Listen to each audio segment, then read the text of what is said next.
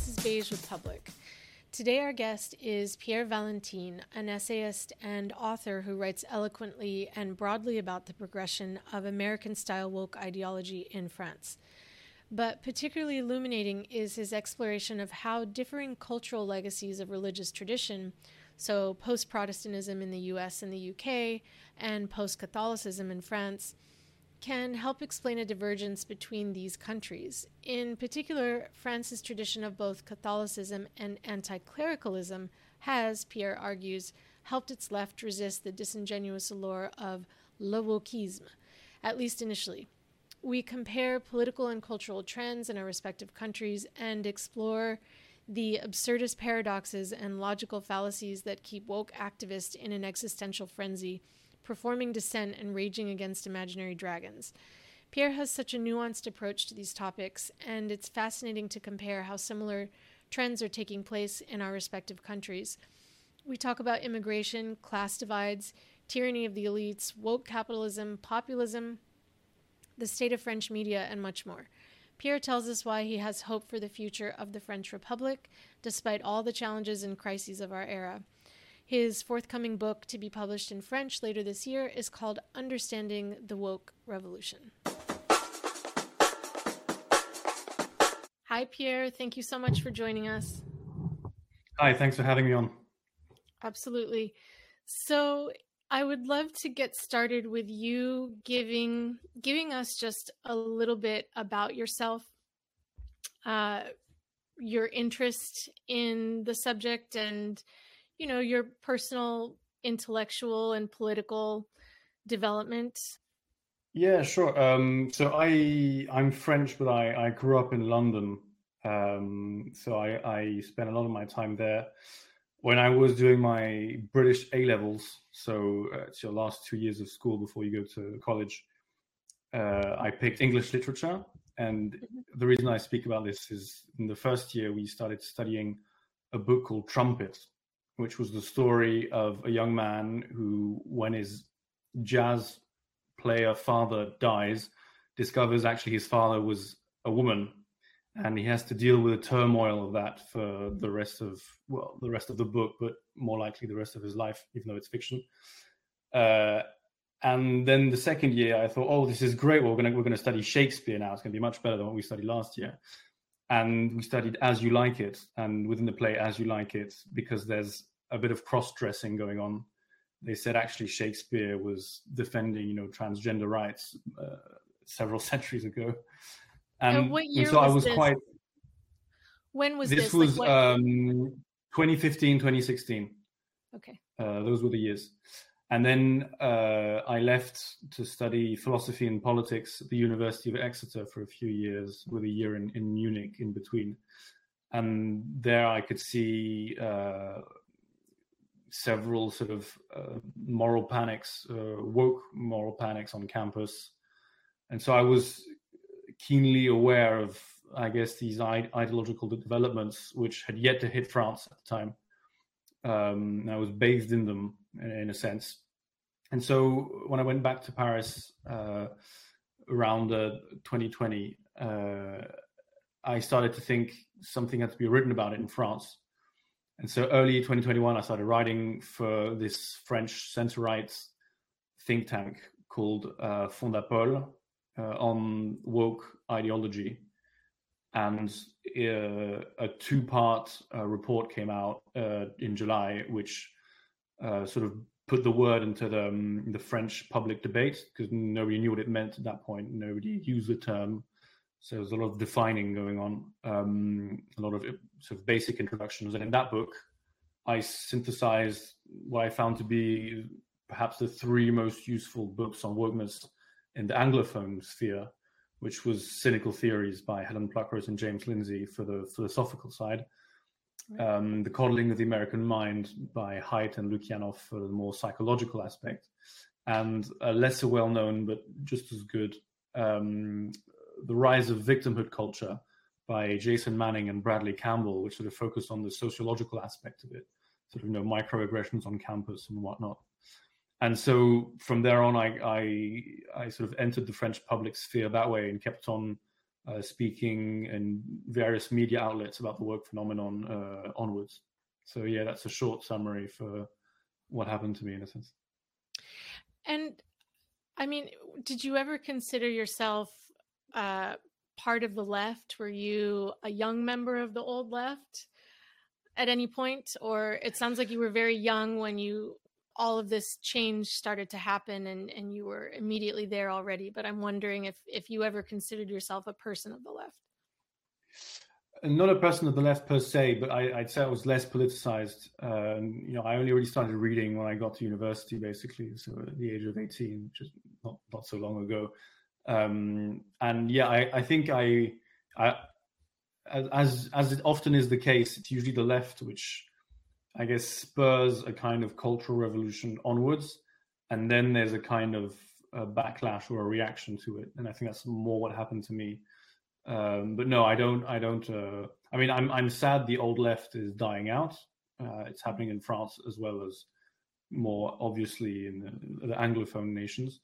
But I um, I wouldn't identify as part of that intellectual tradition. Yeah, so let's go ahead and jump into that. Um, you wrote a chapter, I believe the book is called Handbook for Left Wing Extremism. Is that correct? Yes. Yeah. And you put forward a very interesting hypothesis uh, that differing cultural legacies of religious traditions, uh, post Protestantism in the US and the UK, and post Catholicism, with a strong legacy of anti clericalism in France, can help explain the divergence in how these countries have responded to the so-called woke takeover, takeover of culture, discourse, institutions. Um, in other words, as you put it, this can explain how France has in some ways resisted its allure. Can you go ahead and take us into into that work? Sure. Uh, I guess the the intuition behind it, the the idea which I like, an angle I like to take often, and which is often not taken in public discourse, because we become quite atheistic and materialistic on average, is that we often say um, culture is upstream from politics. But what lies upstream from culture is often theology and religious ideas, because the West and the world was and still is a deeply religious place, even though in the West it's changed a bit in the last few centuries. That's a blip uh, in the you know in all of humanity. Um, and so what are the big sort of cultural conditionments or um, cultural paradigms that we live in and how are they linked to religion and so when studying the takeover of wokeness among western nations first of all it is a, pretty much uniquely western phenomenon which is in itself something that should be studied and thought about. Uh, i think we can quite clearly see that on average, the post Protestant countries, so countries who used to be Protestant, used to practice Protestantism, and who are now only culturally Protestant, but the word only is kind of a, a, a poor term because that's still very significant, seem to resist wokeness far less than, say, post Catholic countries. And maybe we can get to that later, more precisely, post Catholic and anti clerical countries. Mm-hmm. So countries who have a weird relationship of yes, we were largely Catholic, but we were also largely anti-Catholic, and both of these things together, sort of you know hating the priests but also loving Christ, you know this weird paradoxical combination, which ends up, it seems to me, giving up you know the best sort of um, test tube reaction to for anti wokeness. And the examples of this uh, I give is so France, unsurprisingly, where the French left, even though it, it, it is, I wrote this quite a while ago now, uh, but uh, even though it is slowly changing, it is still in a relative way resisting better than, say, the American left, than uh, even the British left in some aspects, although on the transgender front, they're quite brave um, sometimes. And, uh, and so I wanted to know why that was and wanted to analyze the sort of theological roots behind this quite mappable uh, change over the West.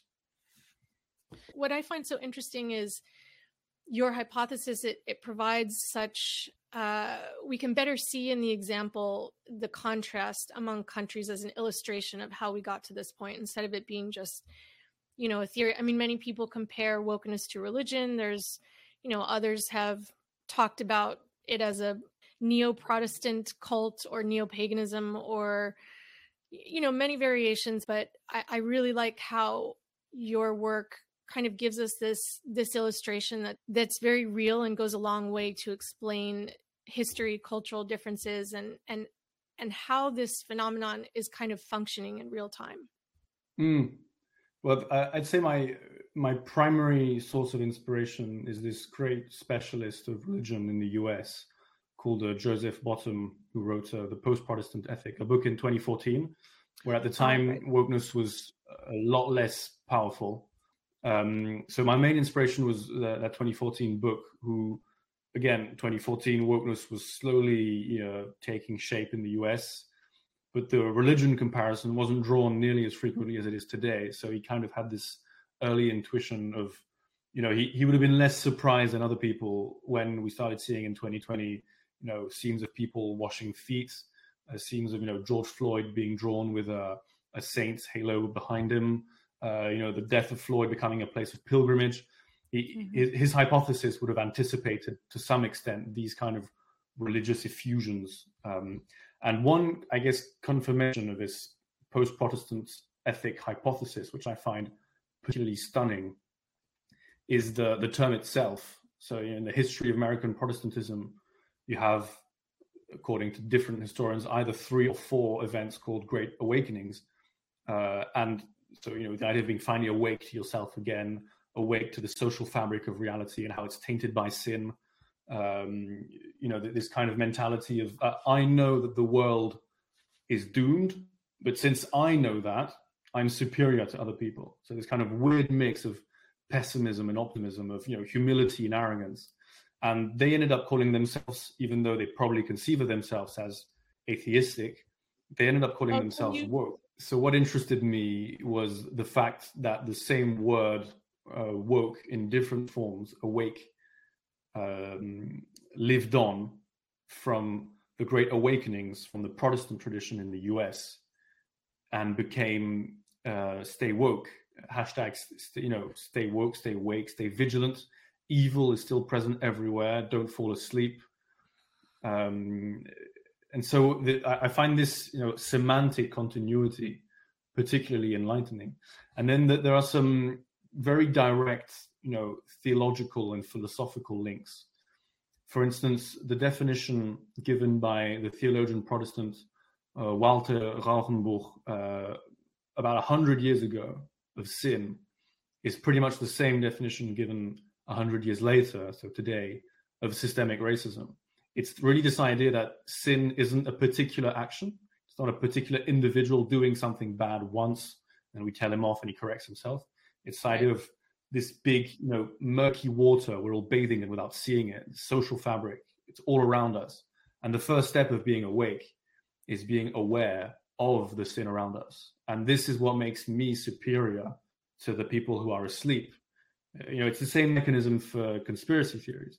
When you discussed with someone who's quite you know knee deep in real conspiratorial thinking it's never a level a level playing field because you know they're awake and you're asleep you know they you, you they took the red pill and you didn't you know there's this, the same kind of uh, hi, implicit hierarchy in discourse. Um, and so yeah for all, all of these reasons I, I, think the the link isn't just semantic it's also deeply theological and philosophical yeah, I love this. Uh, I'm just going to read from your piece here where you talk about that that concept of staying awake, staying woke, and you talk about the inseparable link between staying vigilant and and the concept that evil is everywhere. Quote, if my salvation depends on an internal rejection of an evil world, then it is nece- then it necessarily requires the very existence of this evil world in the first place. A not so bad world is a potentially not so good self. Hence, to abandon the belief in the fundamental depravity of the world would mean falling back into a deep existential anguish about one's own redemption. And I think that sums up so nicely. uh, yeah, yeah. It, yeah. this is this is what I, I really I, this is what this book because I mentioned the three other books which helped me on my journey to sort of understand wokism.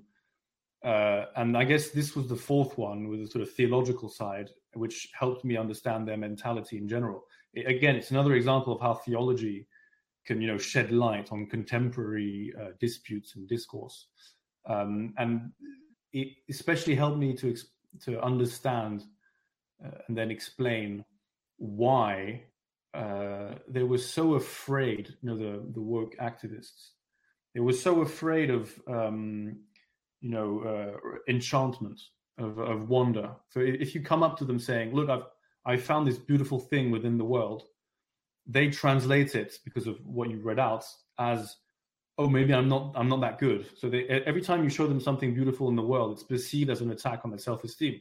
Because yeah, the not so good, a not so bad world is a not so good self.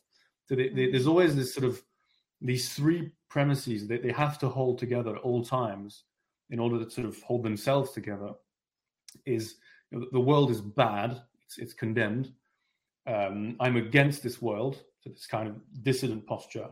And hence and all three premises if you take two of them you have to accept the third one. Hence uh, i'm not so bad or at least i'm superior to other people. And we can pl- mix them around and you always have to accept the third premise as a conclusion whichever premises you start with. So if i say uh, i'm good and I'm against this world, then you have to conclude, hence the world is bad, or else I wouldn't be fighting it. Uh, and so there's always this kind of dissident posture, which also um, places them in a certain difficulty with regards to progress and power. So I'll start with progress. Every time you improve something, so every time, you know, in your dissident posture, you slay a dragon, well, you become St. George for a while. That's great. Mm-hmm. But then, you know, what, what next? Uh, can I stay St. George 10,000 years later? And so this, you see this in the relationship to figures like Martin Luther King. They have to say, yeah, I'm, I'm, I agree with him. He was great. But they also have to say he didn't achieve anything, you know? So they you have this tension of progress, which is inherent to this dissident posture, because you still have to be able to be Martin Luther King in 2023, whether that, you know, that's possible or not is kind of silly. And then also you have a problem of power, which is as soon as you start gaining traction, as soon as you start gaining control of institutions, you have to stay psychologically speaking and philosophically speaking a dissident. So what do you do when you know you're the CEO of BlackRock and you say, well, yeah. in doing woke things, we're speaking truth to power. You know, what, what, what next? What do you do when you're the president of the United States? When you're, the, you know, where can you go next? Where's where's the dragons? Where are the dragons hiding? You know, the, the, and it's the paradox often used by a philosopher called Minogue, called the paradox of Saint George. Um, uh, I'm missing the English word. Saint George. Um, well, basically, at the end of his career, you know, what does Saint George do at the end of his career? Well, he's fighting lizards. And then at some point, people say they see him swinging a sword in the middle of, of the desert into, into thin air. That's kind of you know the the end point of the dissident is is is the end. Yeah, it's all performance at, at this point. I mean, you can yeah. see that all around us. Um, could we get into sort of concrete examples that you can talk to us about in France of how this has played out? Like, how maybe, because you do talk about the old left or the old guard left still retaining some cultural and political power and importance. And maybe that's waning now. But can you kind of give us examples and tell us how this has played out in France in contrast to how you've seen things in the US? Okay. So um, I'm not sure how much contrast there is. I think there's a kind of jet lag uh, where the same things played out, but with quite a substantial time difference. Um, so the first time the word really started appearing was early 2021. Uh, I, I, contrib- I contributed to that somewhat, but there was also other publications, and there was some, I guess, uh, some symbolic sort of rumblings, some you know uh, areas where we could see a slight, a slight shiver from the old left that was happening perhaps a few years back. One Not of them was a, not in 2020. Like there, what even if uh, the word there was didn't some, appear, there was some. Um, they the tricky thing is uh, how much does a movement exist when the word which defines it doesn't. Uh, mm-hmm. I, I, think uh, one area where you have you see this coming was I guess cancellations. They didn't call themselves woke, but it was the same sort of mental, moral, and theological paradigm where, in a very sort of symbolic moment, uh, Sylviane Agacinski, which is a French left-wing philosopher, uh, who has almost no you know controversial positions except for one or two that's always enough uh, and she happened to be very close shall we say to jacques derrida back in the day and her conference got cancelled uh, so you could almost see you know the, the children uh, you know killing the, the father or the mother mm-hmm. in this case there was mm-hmm. also francois hollande our socialist president uh, who ended his term in 2017 and who uh, had some book signings uh, attacked, even though he was left wing. So you could see these things just before 2020 start to happen. And then during 2020, 2021, the word started arriving. Uh, there was some anti-woke uh, university professors who started bandying together uh, to form, you know, sort of an intellectual coalition and trying to resist. So these are developments we saw take place in the US maybe a, a decade prior to that almost. Um, and we had, uh, you know, more recently, trans activists in Belgium and in France starting to get violence. You know, they've been violent in the US for a few years now.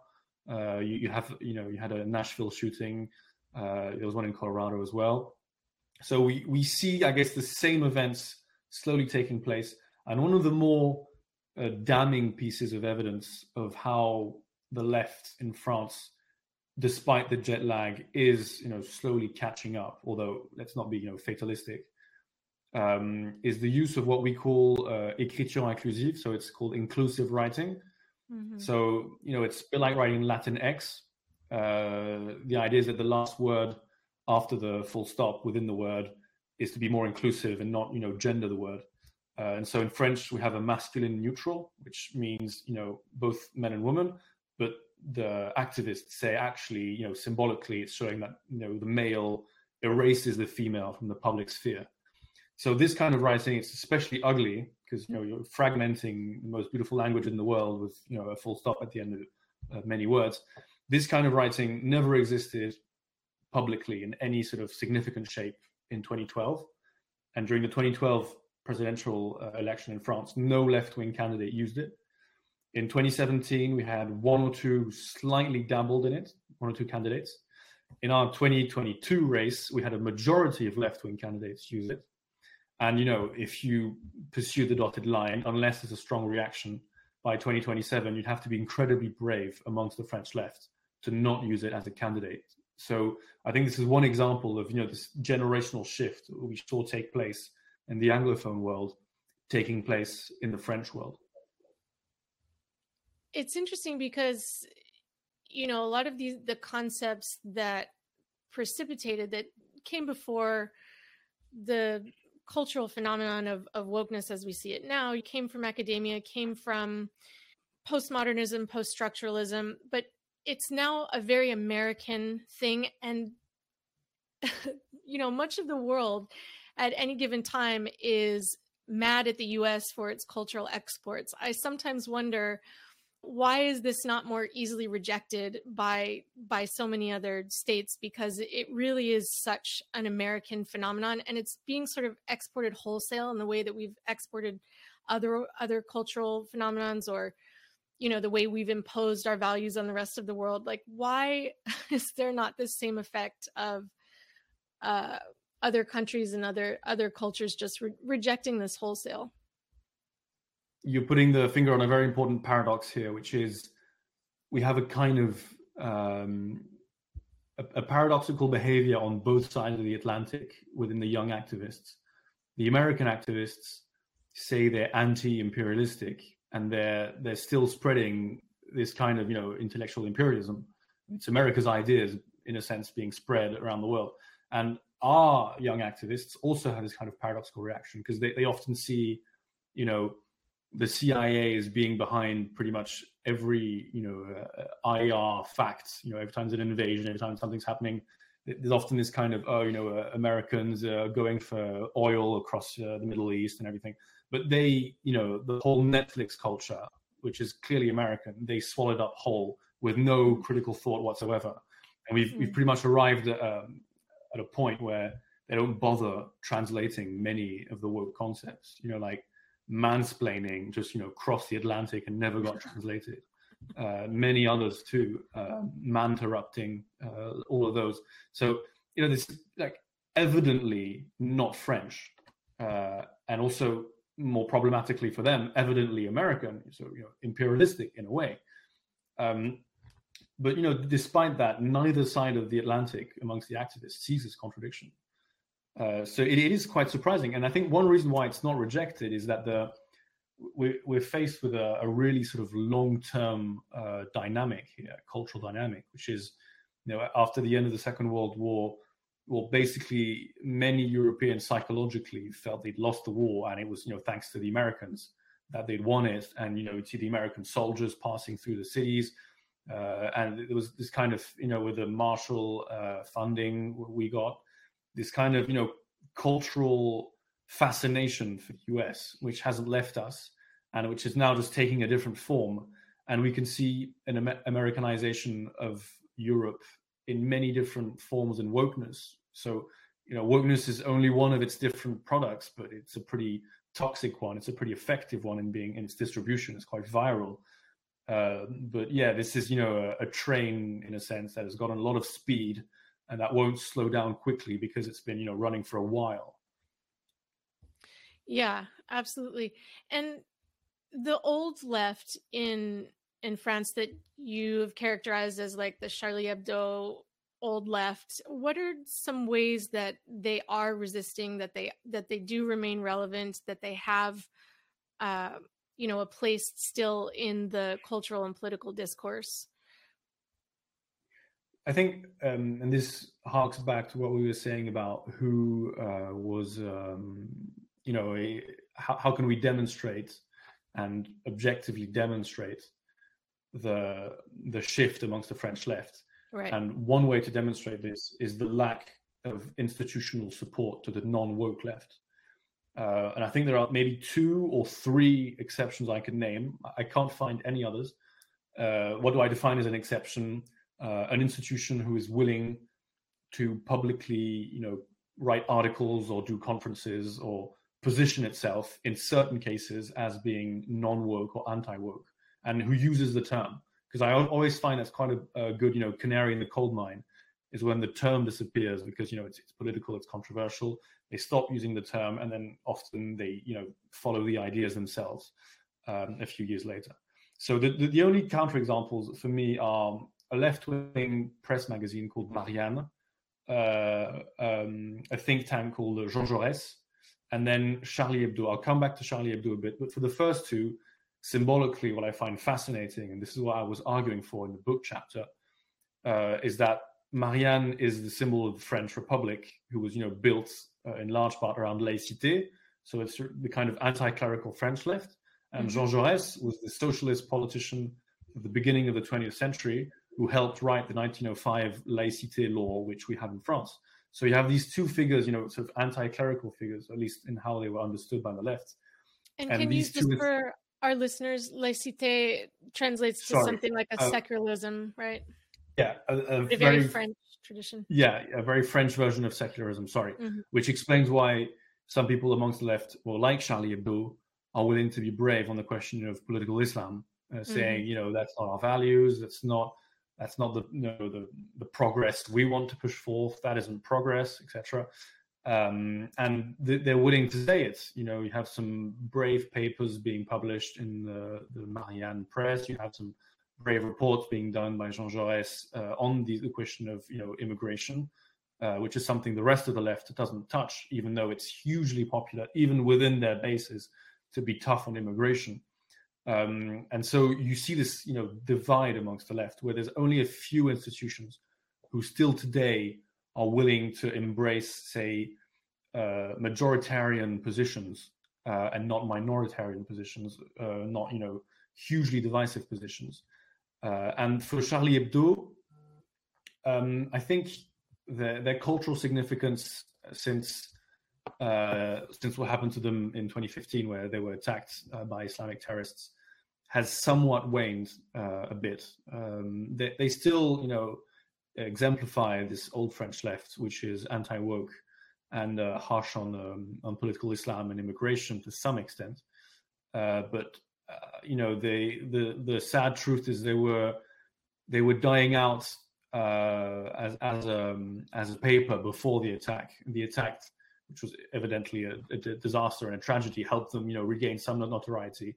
And now they're they're kind of fizzling out a bit. There's still this kind of global, well, national slash global respect for them for what happened, but they're less culturally relevant than the first two I, I, I cited. And the backlash to the increasing predominance of woke ideology in France, how do you see that taking shape? Uh, it's a good question. Um, I think, as what happened within the US, you always have sort of a first stage where there's not many people who are sort of actively woke, not many people who are actively not woke. Uh, and then as time passes on, the the huge majority within the middle, which doesn't know what the term means and isn't really on either side, but it's still less on the woke side because that's it's new, it's weird concepts, you know, from America and all that. But still, the sort of latent, slow, um, unpoliticized majority is s- slightly shrinking. That's what tends to happen because the country gets polarized along these lines. It's what happened in the U.S. I mean, I can't imagine many Amer- Americans don't have never heard of the term woke before, whereas there's still, I guess, a sizable portion of French people who haven't. So mm. that's on the sort of quantity aspect of it. But that's not the most important thing because there's almost never a referendum on wokeness within nations. It's always through uh, institutional capture. It's always through sort of, you know, obscure bureaucracies, uh, DI trainings and all that. So that's the more important thing. And that's where for instance, Christopher Rufo is doing a great job in pushing back on that within the US. Um, sorry, yeah. Oh, I just was going to ask: Do you guys have? Do you see this increasing phenomenon of just, you know, woke capitalism? Every every corporation, every advertisement, every major powerful bureaucratic institution uh, virtue signaling at at the highest slickest level do are you starting to see that yeah okay so i think there are several things on the public front we have uh, a few mayors this year for pride month who uh, flew the pride flag and in itself the the flag as of itself is interesting because the recent version which you guys have has just landed in france so the one with the black lives matter colors um, and all of those, although it's always one step behind from the new flag, which is bound to come out. And Microsoft had a very ambitious flag released a, a few months back. Um, so you're always one step behind, and your flag is always becoming right wing, whatever you do, if you can't follow up with the movement. Um, but so there was an interesting development because you could kind of quantify what version of the flag lands in which countries and where it flies.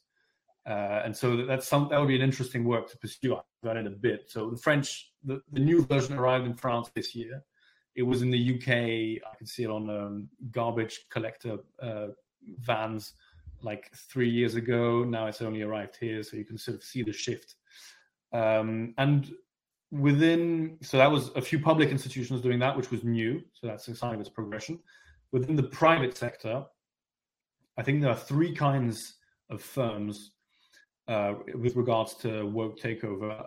Uh, one of them is um, the sort of French uh, version of a big American firm. So, like if you have an app, you like French Apple, well, they they, they don't resist to wokeness because they get orders from you know over the Atlantic. And today is going to be Pride Day for the enterprise, so everyone everyone has to dress in pink or something, and that just happens. And then you have nice LinkedIn posts which come up and so this is you know seamless almost.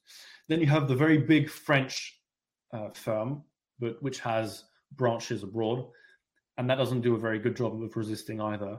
Um, and then you have a third version, which is like the small scale French firm, uh, which you know small company which does a, a, good job of resisting and is kind of you know alien to that woke world. And then within those three categories we could cut it up in a different sense and look at what aspects of woke filter through in the private side. Um, we have the the woke feminism which is very strong. Uh, we have our own you know uh, DiAngelo's on that front uh, who are paid uh, by both private and public sector to you know preach the gospel uh, within the walls. Uh, and on the race side, it's a bit more tricky. Um, it's a kind of a paradigm. You know, we we we're not allowed to um, have ethnic statistics in France. Uh, so there's something you know it puts French people uh, slight unease. Uh, so the, the, gender aspect is quite strong within the two kinds of firms I, I discussed. Uh, but the race aspect, it, it's growing. It definitely is growing, but it's it's harder to push on a French audience than it is on an American audience. I think you wouldn't have you know uh, ice cream sellers, uh, ice cream companies like Ben and Jerry's, who would lecture us on systemic racism. I mean, Ben and Jerry's, the French version, could do it, but you wouldn't have a French, you know, ice cream company who would do that. That's you know, people would be like, "Let me buy my ice cream. I'm not going to count white and black people within my firm." You know, it's kind of so there are some aspects of woke who are more French uh, compatible than others, but we are being Americanized and hence racialized at great speed. You mentioned France doesn't collect statistics on on race or ethnicity. Can you talk about that and the history? Yeah, um, the the French Republic, one of its founding ideals was really to insist on several things amongst which laïcité, so secularism, uh, strict separation of church and state, um, sometimes quite a, an aggressive separation historically, uh, and also rationalism uh, and universalism. And so the conception of universalism, which was often pushed forth, which I think has shown to have failed, uh, is the idea that the particular, so for instance, your nation, uh, is an obstacle uh, for the universal. So if you're, you know, rooted firmly within your, your, nation, you can't really be universalist because you're too particular. You're too, you know, bogged down in particularism. You're too uh, parochial. You know, not in my backyard. It's kind of, you know, this is how the, it's often perceived. And so, in this desire, I think to have uh, the universal without the particular, I think in France and elsewhere too, we ended up having the opposite, which is, well, now we'll have the particular without the universal, and so now you have you know tribal politics, and you can see this clearly in the U.S. It's coming in France as well, where we are regressing back to this sort of tribal stage uh, of very reduced particularism, uh, and I, I, find it interesting that within intersectionality, uh, you have groups which don't cohere, which don't add up nicely, which don't fit. That's been said many times. Mm-hmm. And whose only coherence is to be against the higher level. Like the only coherence of many of these groups, especially the LGBT acronym, which you know mixes sex and gender, uh, as Douglas Murray often points out. You know, these people don't even live together. They don't go to the same bars. They don't speak to each other. So, what does the acronym even mean? You know, it's talking of a community that doesn't meet isn't that a contradiction in terms? Well, the only coherence of that is to be against the wider, what they call the system, you know, against the nation. And so we have this kind of weird particularism, which is built, uh, which doesn't, you know, slowly build up from the region to the nation to the universal, which is now my group is its coherence is formed against the high group. So my woke clan, its only coherence amidst its myriad of contradictions is to be against France, for instance.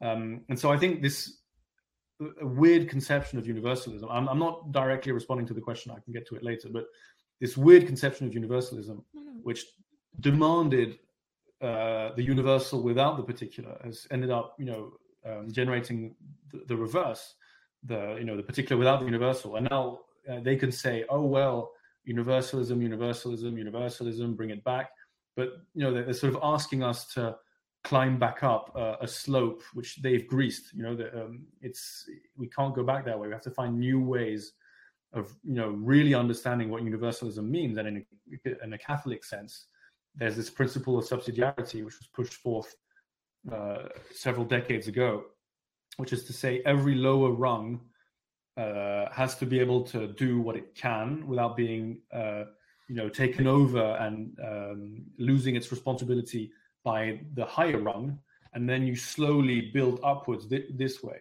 And now we have this sort of inverse thing where the lower rung says, my coherence, my identity as a group is built against what the higher rung is saying.